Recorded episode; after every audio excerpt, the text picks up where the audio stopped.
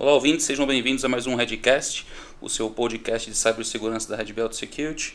Meu nome é Gustavo de Camargo, sou presidente da Red Belt e junto com Eduardo Lopes, diretor de tecnologia e inovação, vamos moderar aí mais um episódio. Seja bem-vindo, Du. Obrigado, Gustavo. É, du, hoje a gente vai falar sobre como incentivar a carreira das mulheres na segurança da informação. E hoje a gente conta com a presença ilustre da Inês Grosso, coordenadora de pesquisa do Laboratório de Inteligência e Segurança Cibernética na Universidade Católica de São Paulo, e Eliane Rodrigues, coordenadora de Segurança da Informação no Itaú e líder de estratégia na ONCE. Sejam bem-vindas aí, pessoal, a mais esse episódio do Redcast. Obrigado, gente, bem-vindas. pelo convite. É, nós temos vendo, né, nos últimos anos, nos últimos meses e daí em diante, que é, a quantidade de aumento de ataques, né, é, está fazendo a área de segurança da informação, segurança cibernética, cybersecurity, como queiram falar, uh, crescer muito uh, dentro das vertentes da área de tecnologia. E alguns estudos mostram né, que esse déficit de pessoas, uhum. uh, pelo menos aí no mundo inteiro, é em torno de 3 milhões de pessoas. Né? E acho que a gente vê bastante o, esse a gente fala bastante desse, dessa questão né, do déficit é, é, na área e ele vem aumentando cada vez mais, né? E aí a gente se preocupa muito com a questão do risco que as empresas estão correndo por não acharem profissionais é, é, especializados no mercado. Exato. Aí a gente está falando aqui só do profissional, só da, da mulher, né? É, de qualquer profissional. Acho que esse é um ponto que a gente também já comentou em alguns momentos aqui. A Alessandra do RH até falou, olha, tem que falar lá, hein? A gente tem que falar só da... E ela é mulher, é óbvio, né? Então, assim, não é uma questão... É, obviamente, é, os temas aqui estão bem focados em mulheres, mas está é, bem difícil da gente achar profissionais qualificados, né? É aí difere aí da, da se é homem, se é mulher. Estou trazendo um número aí, né, da própria uma pesquisa da Frost Sullivan em 2017, uh, que a representatividade das mulheres uh, ia passar dos 11%, né? E agora para final de 2019 é que passe dos 20%, tá? Isso tanto para profissional quanto na área técnica quanto na área de CISOs e CSO e daí em diante. E aí acho que mesmo assim, né, é, resumindo, né, tem muita vaga as mulheres estão crescendo bastante nesse, nesse segmento, tecnologia como um todo. Acho que o Du trouxe alguns números aí que, que impressionam. Acho que um outro dado que a gente estava conversando agora há pouco é em relação às mulheres chegando no C-Level, né? É, independentemente de, de, do segmento da área de tecnologia. É, mas mesmo assim a gente sabe que tem ainda um vale gigantesco entre homens e mulheres atuantes nesse, nesse segmento. Né? É, obviamente, vamos focar aqui bastante no segmento, no segmento é, é de cibersegurança. É, enfim, é um fenômeno mundial isso, né? não é aqui no Brasil, é lá fora. Os números daqui é, são mais alarmantes que os números de lá. Acho que lá eles estão, estão um pouquinho mais evoluídos em relação a isso. E a provocação aqui para vocês é justamente isso, né? Trazer um pouquinho da experiência de vocês. Como incentivar, né? Exatamente, como mulheres incentivar essas mulheres. Assim, tem muita demanda, e não só as mulheres, mas incentivar ao, ao, ao público vir para essa, essa discussão. Eu acho que vocês podem trazer bastante experiência é, para esses pontos. A gente estava conversando aqui um pouquinho antes, elas fazem parte aí de diversos grupos é, para empoderar aí as mulheres em cibersegurança. Começando nesse ponto, é, eu lembrei aqui o que eu tinha esquecido, fazer uma correção aqui, né? Decidi comentar, a Inês também é professora de tecnologia da FMU. Então acho que esse é um ponto interessante para poder trazer aqui para a mesa. Eu até falei para ela, poxa, comenta com o pessoal, né? Quantos homens e mulheres tem na sala? Quantos tinham há X anos atrás? Quantos tem agora? Até para a gente ver, né? Se as mulheres estão estão, estão almejando novas, novas, novas funções, enfim, chegarem nos níveis de C-Level, a gente vê que isso vem acontecendo e a gente vê que a mulher ela se capacita muito mais que o homem, né? Não é a gente falando isso, são dados falando. Acho que vai ser legal a Inês trazer um pouquinho dessa experiência. Antes disso, queria abrir para tanto para a Inês, primeiramente se apresentar, contar um pouquinho da sua história, para depois a gente bombardear ela de perguntas aí. Igualmente, Eliane, né? Contar também. Exatamente. Uh, devido ao segmento hoje mais digitalizado, mas depois a gente vai falar um pouquinho sobre isso. Exatamente. Por favor, Inês, te passo a palavra. Então, primeiramente, gostaria de agradecer o convite de estar aqui com vocês, uma oportunidade bastante agradável, interessante. É, a minha trajetória na área de TI, na verdade, começou muitos anos atrás. Né? É, eu sempre tive assim, anseio de trabalhar com computadores, né? E, e, na verdade eu entrei na faculdade, vocês não acreditam ou não, em 1977, e eu queria muito trabalhar com computador, mas a faculdade que me levaria a isso seria o matemático, engenharia eletrônica e ou elétrica. E no Brasil não tinha nem curso de ciência da computação, nem sistema de informação. Né?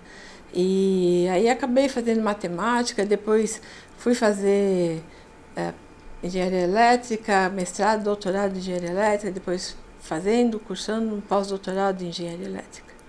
Né? Mas também, em paralelo a isso, também fui ministrar aulas em universidades, fui trabalhar num banco, trabalhei no por no setor trabalhei na indústria elétrica por 12 anos, depois num, num banco por mais de 30 anos. Né? Então foi aí que eu realmente me envolvi mais com a TI e podendo aí no banco eu tive a oportunidade de junto com o banco fazer o mestrado e o doutorado.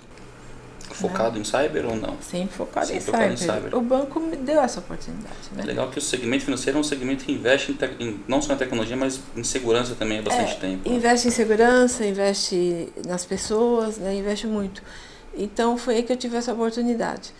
E aí conheci muitas pessoas e tive a oportunidade de viajar muito, de conhecer equipamentos, fornecedores, fabricantes, né?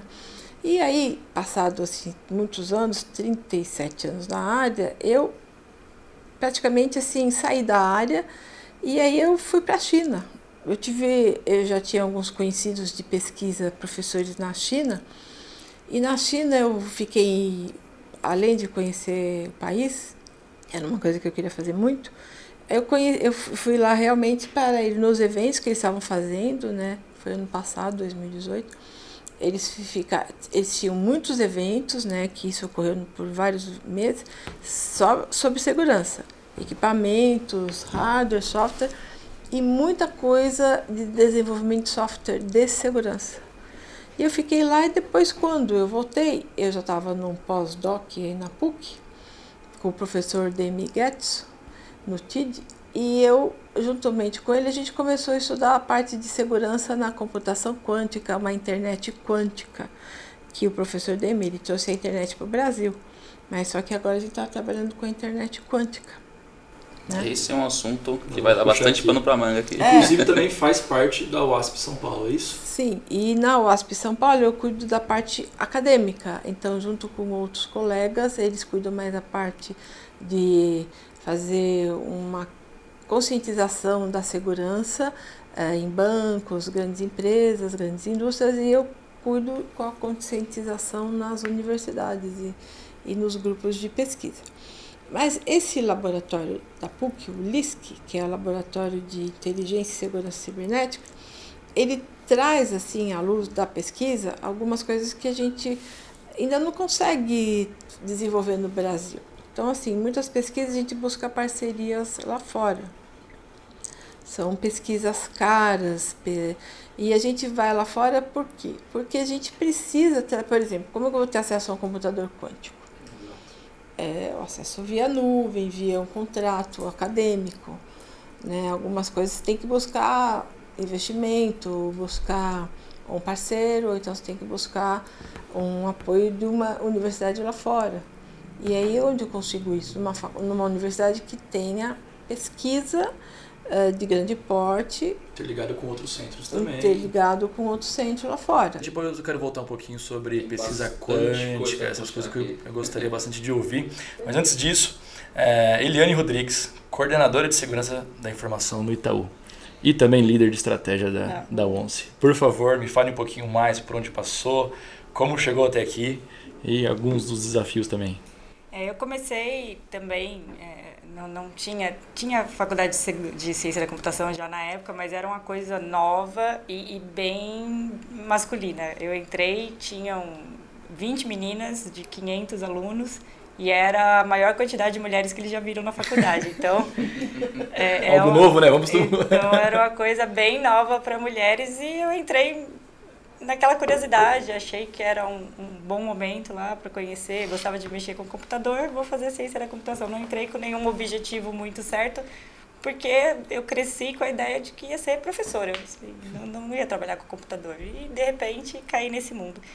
E comecei como desenvolvedora, porque eu acho que é o caminho mais fácil para as meninas irem. É, ali existem algumas, não existem muitas, mas existem algumas. Então você se identifica com alguma mulher lá, elas começaram a programar, né? Se a gente olhar, não, não entendia em que momento esse universo ficou tão masculino, mas elas começaram com isso.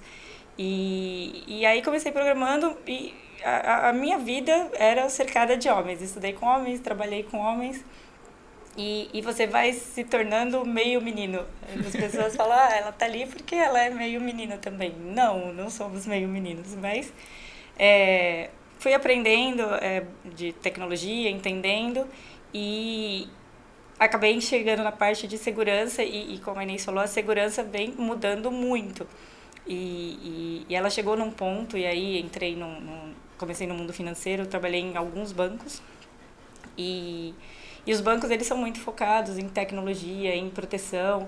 É, a gente está trabalhando agora na era de dados. Dados é o novo petróleo. A gente está falando de lei de proteção de dados, enfim, de como tratar isso né, no, no quântico. E, e o jeito de olhar para os dados mudou as formas de ataque mudaram e, e, a visão de segurança mudou. Então, é, hoje, é, a, a, segurança é, é, é, o quase o core da empresa. Vai. A gente tem aí ainda o business, precisa ganhar dinheiro. É, isso é uma discussão daqui dá para levar horas, né? De se é, é, o core do setor financeiro também a parte é. digital é com certeza, né? Porque é, a gente precisa... Tá lado a lado, vamos é, dizer assim. Isso, se, se eu não proteger... Um depende do outro. Um depende do outro. Eu, eu não posso, assim... Óbvio que o melhor da segurança é não fazer nada, né? Então, se não fizer nada, não tem problema nenhum. Mas eu tenho que chegar ali na excelência de, de, de fazer os meus negócios, as minhas transações da forma mais segura e lidando com user experience, que é o momento, assim, eu preciso ganhar o cliente. Hoje a gente está tratando com fintech, com startup, com gente com muito mais mobilidade. De, Agilidade, né, de, de tomar que uma de, grande de empresa financeira. E quando a gente fala, desculpa te cortar, mas quando a gente fala de segurança, é difícil juntar segurança com user experience, né? Exato, né? Porque normalmente a segurança né? vem para tirar é complicado. Exato, e, e aí é, é, um desafio crescente e com falta de profissionais. E quando o assunto é mulher, é, esse número reduz é, um, um, pouco mais. E, e, acho que eu nasci para me desafiar. E, e, aí acabei vindo para cá, ainda mais por ter pouca mulher, eu vejo que uh, uh, as oportunidades são muito maiores. É, por que, que elas não estão lá? Então vamos, vamos entender. E eu, a gente vem ouvindo bastante isso. Que, equipe, é, desculpa, que, que alguma, ah, teve, não lembro o nome, sorriu para o nome, pessoal, já perceberam isso, mas tem uma, uma pessoa que passou por aqui, ela falou justamente isso que o desafio, ela, ela viu que era, um, era existia um desafio gigantesco, obviamente, para ela entrar naquele mundo, mas que existia uma oportunidade gigantesca porque tinham poucas mulheres. Sim. É, ela até brincava que ela, que ela encontrou algumas vezes é, na recepção, né, pessoas conhecidas, enfim, do meio ali para fazer a mesma entrevista, ela falou, poxa, quando as pessoas me viam já sabiam, putz, ela está aqui, vai ser mais difícil, porque ela via aquilo como um motivador, né. Aí aproveitando esse gancho, vocês que é, vieram da, da, da, da enfim, lá desde o começo com tecnologia, por que cibersegurança? Tem, tem, o pessoal que está ouvindo a gente aí, tem alguma, alguma coisa que, enfim, que, que, em algum momento deu um clique ali e falou, poxa, cibersegurança é o, é o futuro, enfim, ou eu, sei lá, eu tinha alguma aspiração de vocês em relação a isso? É, eu enxergo muito, é, é, o desafio do futuro. Quando a gente fala de tecnologia, é, é a tecnologia, ela muda a cada instante. E a, a segurança hoje é o assunto primordial da tecnologia. Eu não consigo viver sem segurança e a gente está evoluindo muito rápido nos ataques, no que é, é, como eu tenho que proteger a informação, no como eu lido com dados. Então, a segurança virou o carro-chefe do, do, do, do, que eu tenho que pensar do meu core. E, e a gente vê que todo desafio que vem aí para frente, ele tem segurança embutida, que ela tende a crescer. Então, é, na minha visão, é, a segurança é a, a área mais é, crescente do momento, é onde a gente precisa e onde a gente tem as maiores oportunidades.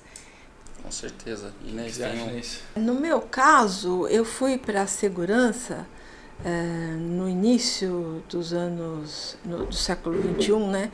Mas por quê? Porque eu sempre trabalhei com desenvolvimento.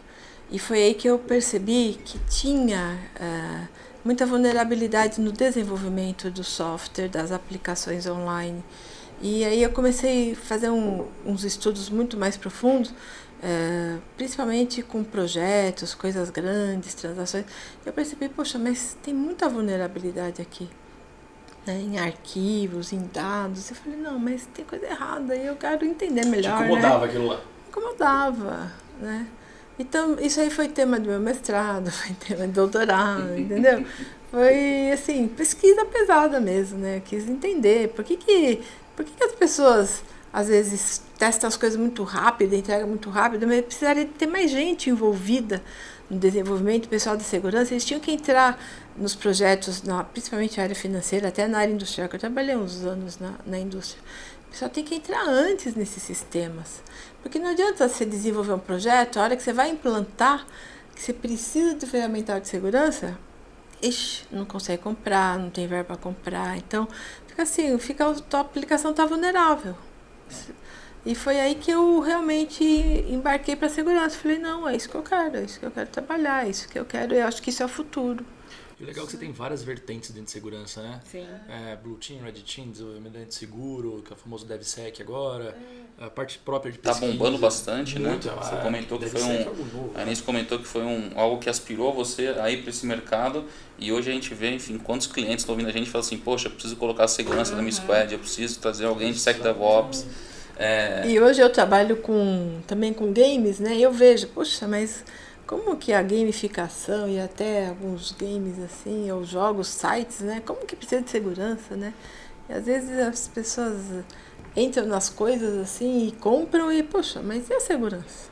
É, e, e eu acho que mudou. Antigamente a gente via grandes empresas preocupadas com a segurança. Pequenas empresas não tinham tanta preocupação. Não, mas hoje elas e também hoje estão todo mundo tem essa preocupação. Mas se a gente pegar, ah, vamos lá, bem na prática, a segurança hoje, ela inviabiliza qualquer projeto. projeto. Então, assim, se eu estiver fazendo um projeto de inovação, digitalização, novas tecnologias, o que for, se tiver brecha de segurança, ela inviabiliza. É, Então, assim, fica um é projeto o nat morto. Se desenvolve, mas não pode vender, não tem como participar de uma licitação, não consegue pôr no mercado.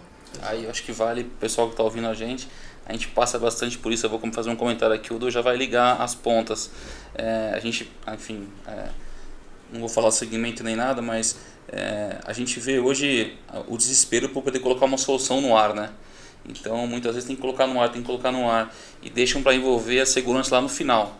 Ah, semana que vem isso vai para o ar. Aí pega uma, algo que for sendo desenvolvido por meses e em alguns 3, 4 dias ah, a consultoria tem que vir aqui, coloca aí todos os seus pentests e vamos resolver isso daqui, a gente Aí sabe? não consegue, né? Exatamente. Exato. É, a, gente, aí- a gente- a gente barra, né? A gente fala assim, não, não vai É. subir, não tem como subir. Vilão. devido a, exatamente.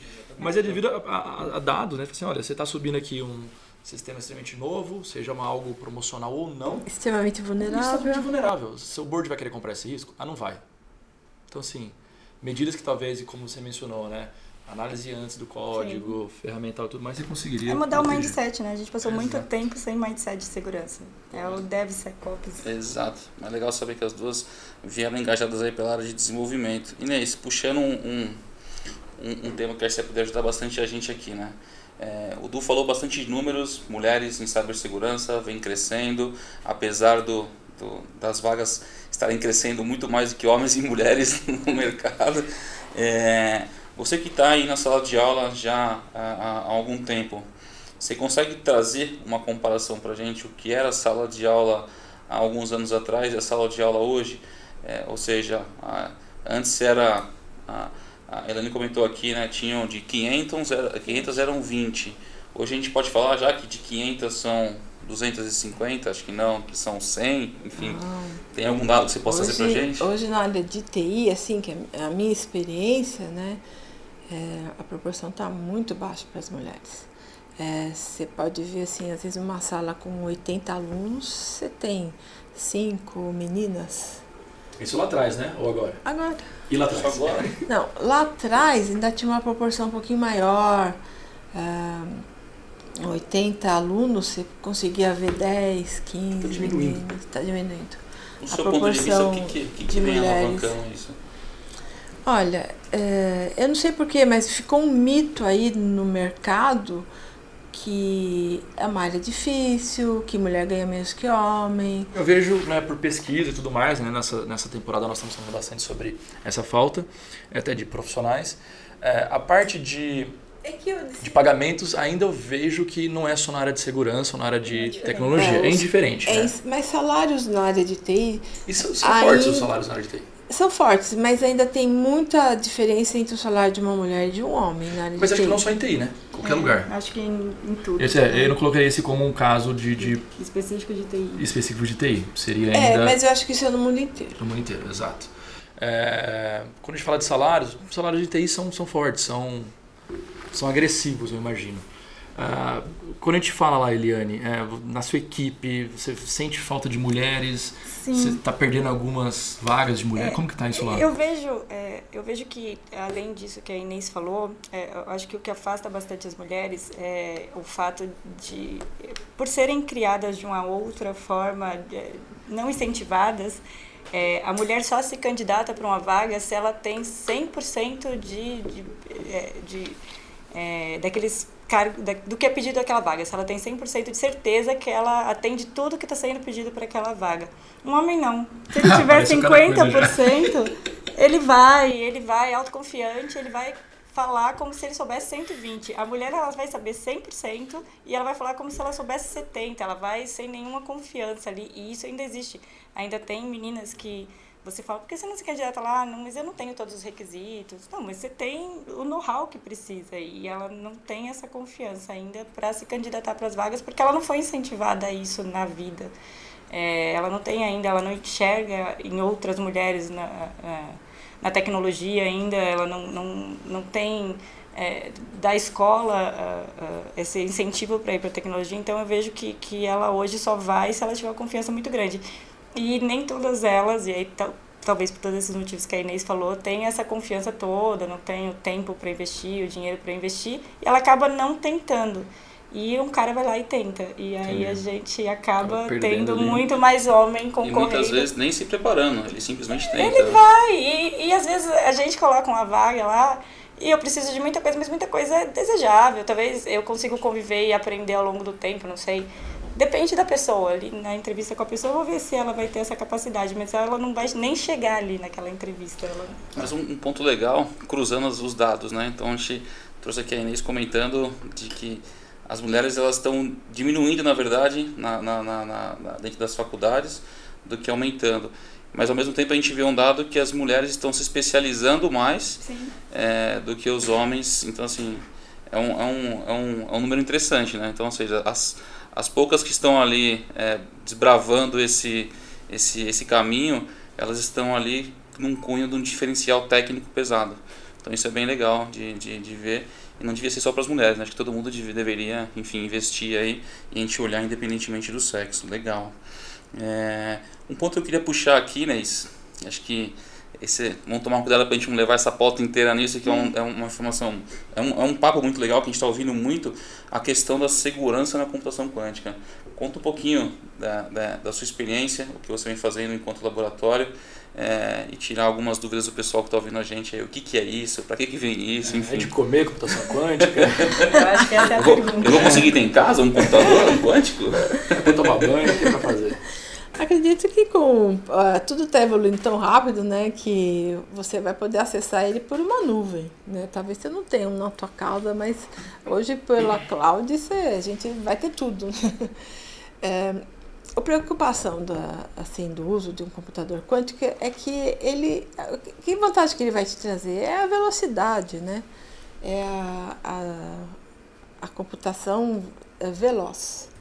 Então hoje a gente tem alguns alguns processos de computação que é, são demorados, muitos cálculos matemáticos, né? principalmente para a área financeira, até na área de saúde, algum assim cálculos de genoma, algumas áreas de farmácia, fórmulas, fórmulas químicas, né, que são muito complexas. E o pessoal é demorado, então você sente, espera, lá que um dia ele acaba, né. Hoje ele é utilizado então mais para essa parte de cálculos mesmo, né? É, a, a princípio sim, tem muitas, tem muitas aplicações, né, mas hoje ele está, é, os usos a princípio começaram nessa área. Mas ele, sim, mas ele pode te ajudar muito na área financeira, em bolsa de valores, na área de saúde, hospitais no próprio comércio, pode ajudar muito. Entender né? tendências, entender. Entender, te, por exemplo, temperatura, parte estatística, né? Muitos cálculos hoje é, vem por isso. É, mas por que, que ele é mais rápido? Porque ele vai trabalhar numa, numa situação de paralelismo, né? É, o, a gente fala quântica porque ele vem dos quantos, da, da luz, da velocidade da luz. Né? Hoje a gente trabalha a computação tradicional nos bits, é 0, 1. Um, né? E o, os quantos seria assim, é 0 e 1. Um, né? Você pode ser ou não ser. Você, e aí é, é muito mais veloz, porque também tem o paralelismo, né? Então ele tem muitas, muitas aplicações. Quando a gente mas, fala de, desculpa te cortar, mas de segurança nesse mundo então, quântico. Essa, essa é a minha vertente de pesquisa. Porque, assim, hoje para você ter segurança no computador, o que você tem? Você tem protocolos, você tem equipamentos, é, você tem hardware e software te apoiando nisso. Mas o que, que a gente tem agora já pronto para um, um uso de um computador quântico, né? Então já criaram alguns protocolos de segurança, né? É, mas esses protocolos atuais que a gente tem, eles não vão se aplicar para esse computador quântico. Né? Eles têm, por ele ser muito rápido, né? É, eles, ele não vai, não vai ser aderente, ele precisa de um, uma estrutura mais robusta. Então a gente é, estuda novos protocolos, é, já, já surgiram, só que alguns foram quebrados, porque ainda não tem a robustez que, se, que é necessária. Né? Então estão surgindo. A gente é, pensa assim, controle de acesso o quanto que um computador quântico consegue entrar num outro computador normal e, essa, essa e, é uma coisa que eu ia puxar. E pegar os dados que estão lá e, e, manipular. O quanto que eu, como aplicação num quântico, consigo manipular os dados no outro. Então, são estudos que a gente está fazendo, porque assim, eu preciso de uma rede também quântica. Eu preciso de uma internet quântica. Eu preciso de um repetidor no ambiente de uma rede quântica. Então, são equipamentos que ainda não existem assim com muita uh, digamos assim, segurança. Entendi. Então tudo acesso. isso, é tudo isso está sendo criado. Logo mais a gente vai ter computadores quânticos direcionando ataques. Imagina. Não, você pega, a gente, teve, a gente teve um grande nome aí, né, brasileiro, Fernando Brandão, finalzinho de, de final de outubro, começo de novembro. Novembro. É, em Stanford, ele, né? Exato, junto lá com a, com a, no Google, né? Em Stanford, ele, eles estavam com, fazendo um cálculo lá que em computadores normais só para o pessoal entender aí, quantidade de números, comparações. Um cálculo eles estavam fazendo, um processamento lá em si, ia demorar 10 mil anos em computadores normais, só que de alta performance já. E a computação quântica eles já conseguiram provar que eles conseguiram fazer o mesmo tipo de cálculo em 200 segundos. E aí quando a gente utiliza o computador, é, e aí eu acho que não é mais a segurança, e sim a insegurança dele. Então vamos supor, para ser utilizado ele para quebra de senha, um exemplo. Hoje as, os hackers, caracas como queiram chamar, utilizam aí processamento de GPUs, CUDAs e daí em diante para processar muito mais rápido a quebra de senha, né? A combinação de hashes para quebrar essas senhas. Hora que cair na mão. Hora do... que cair na mão isso daí para processar, seja da meu qualquer tipo hoje aí de, de criptografia, não qualquer tipo, né? Senão vão ter aqueles haters que vão, vão me xingar logo logo. Você tá louco? Você não sabe sabe, criptografia e tal. Mas processamento simples aí de hashes que nós conhecemos, ou criptografia simples, né? É, que for, gente, MD5, SHA-256 e daí em diante, vão ser quebradas muito mais rápido né, em computadores quânticos. Então acho que essa também é uma preocupação, como sempre, uh, desse time, dessas pessoas estarem um pouquinho na frente para utilização do lado negativo. Sim, isso daí o mundo todo já está pesquisando, né? Muitas coisas estão surgindo, mas aí você começa a utilizar e você percebe, não, tem vulnerabilidade, eu não posso pôr no mercado, não dá para vender, não dá para testar agora, a gente testou, mas não funcionou. Então, assim, tem muita gente testando, para você ter uma ideia. A Austrália está uma área, está um país forte, uh, México, tem muitas publicações. Né? O, o pessoal do. Na Europa tem na Alemanha, tem na Holanda, tem na França, tem no, nos Estados Unidos. Eu entendo que centros de pesquisa se conversam. Sim, tem muita troca de informação, é tem os eventos, a gente participa. Uh, Isso gente, na rede acadêmica é muito forte. É, né? são, são fortes. Obviamente que às vezes um tem mais dinheiro que o outro, né? então faz a, a, pesquisa mais avançada. Mas nessa área, o pessoal não está com. Eles não estão retendo informação, eles estão realmente compartilhando muito. É, muita coisa. Então, no mundo inteiro, eu acho que no final vai ser assim: China se especializa numa área, Europa na outra, Estados Unidos no outro, América do Sul no outro para a gente poder né, um dia falar, temos um ambiente seguro, porque acho que um só não vai conseguir. Um centro de pesquisa só não vai. Legal, quem está ouvindo a gente aí, acho que um ponto legal para comentar aqui, a mulherada indo no Beat Byte. Byte é avançadíssimo. e, e, Eliane, uma, uma pergunta, né? Quando a gente fala aí do segmento financeiro, é, de pesquisas que nós fizemos, de dados, números, Gartner e daí diante, sabemos né, que é o setor mais digitalizado. E também é um dos que é um dos não, é o que mais investe, né, uhum. na parte de segurança da informação. Então eu imagino que ali o tempo todo são tecnologias novas, são uh, desafios novos. Uh, conta um pouco mais assim na prática do dia a dia também.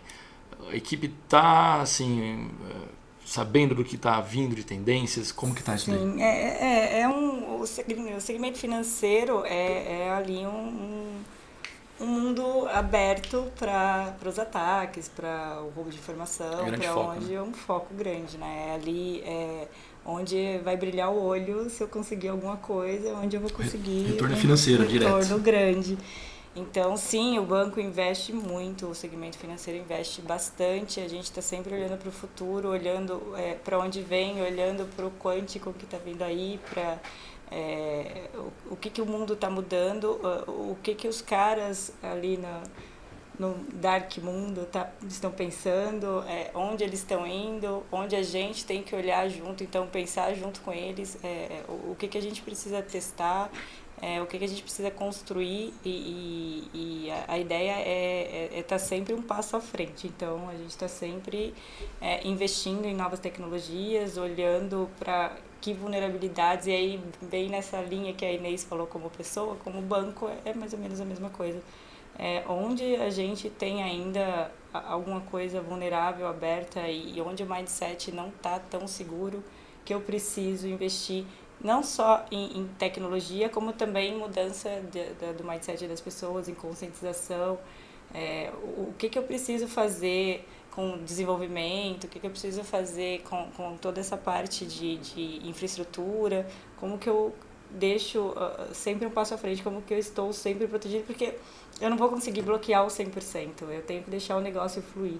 Como eu deixo o negócio fluir olhando para frente. Então a gente está sempre investindo em tecnologia, está sempre olhando um passo à frente. É, e pensando o que, que vai chegar no futuro. Então, sim, estamos olhando o tempo todo, né? O tempo todo. todo momento. Para finalizar, só fazer uma pergunta para vocês aqui. A gente, enfim, é, vê vocês duas estão bem inseridas nesse mundo e mulheres em cybersecurity, fazem parte de diversos grupos. Uhum. É, qual é o caminho que vocês entendem aí para poder promover as mulheres para a área de cibersegurança? E não, vamos lá, não vamos falar só de cibersegurança, vamos colocar as mulheres em tecnologia. Exato. É, como que, quais são as, o que, que vocês veem que, os, as, enfim, é, é, vem acontecendo no mercado e o que, vocês podem deixar aí para essas mulheres que estão ouvindo a gente, para elas se mexerem ou entrarem para o mercado ou as que já estão pegarem o livrinho lá e acelerarem para que elas cheguem lá assim como todos nós, né? Também desejamos chegar. É, eu, eu, vejo que esses grupos novos, por exemplo, a ONCE, o Cyber Security Girls, o, Cyber Cloud, o Cloud Girls, enfim, um monte de grupos aí que estão se fundando, eles estão começando a, a, a mostrar para o mundo, para as meninas, para os meninos, para eu acho que a ideia também é não falar só com mulheres e de mulheres, é falar com pessoas, com homens e mulheres, todo mundo precisa começar a fomentar isso. E esses grupos estão mostrando que é, não é só a, a menina ali que está sentada com um monte de homem que está passando por isso, ou tem um monte de mulher que chegou ali, que conseguiu, e, e, e dá para todo mundo chegar, e, e, tem um caminho, e você pode procurar alguém que está ali, se você acha que está difícil, se é, não vou conseguir, ou será que é um bom caminho? Eu tenho onde procurar hoje. Então, esses grupos estão fomentando, estão trazendo informação é, que antes a gente não tinha. Então a gente tem hoje um, um, um momento, e, e, os homens estão falando também, a gente vem falando, a gente fala bastante na ONCE que não é um grupo só para mulheres, é para os homens virem também, para falar, porque se a gente não muda o pensamento de todos, o mundo não muda. É, é, a gente precisa mudar como um todo. Então eu, eu, eu vejo hoje o mundo como uma oportunidade. A gente não tinha antes essa visão. É, é as mulheres que iam, iam muito guerreiras, é, desbravando. E hoje a gente já tem uma organização ali para se unir, para procurar informação. É, e aí o que eu diria para as meninas é venham, Não tenham medo. Uh, venham, encarem, não espere estar 100% pronta. Vem aprender, vem entender aqui, vem, vem procurar, vem conversar. Show de bola. Inês, quer deixar umas palavrinhas aí para quem está ouvindo a gente em relação Sim, a isso? Sim, claro. É assim, eu sou uma grande incentivadora né, das, para que as mulheres, as meninas venham para a área de TI. É, eu acho que é uma área extremamente inovadora, você tem sempre novidades. E eu ah, recomendo assim, venham, experimentem, não desistam, insistam. É, é uma área de grandes desafios. Para quem gosta de desafio, é, é a área. É. Venham para a área, façam seus cursos, as especializações, entram numa, numa empresa, não gostou? PT saudações, vai para outra. Entendeu? Vamos, vamos partir, vamos conhecer outras pessoas, conhecer outros processos, conhecer outro ambiente e vai fazer seus cursos, participem dos eventos, entrem nos grupos.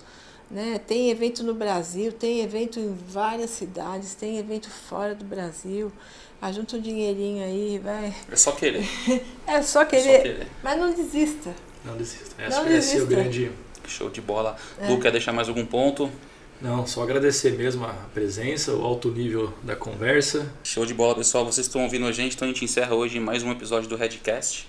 É, você que não segue a gente aí, como que é, Ado? Arroba Red Belt Security, Twitter e LinkedIn, Instagram e bem diante. Bola. Acompanha lá os episódios.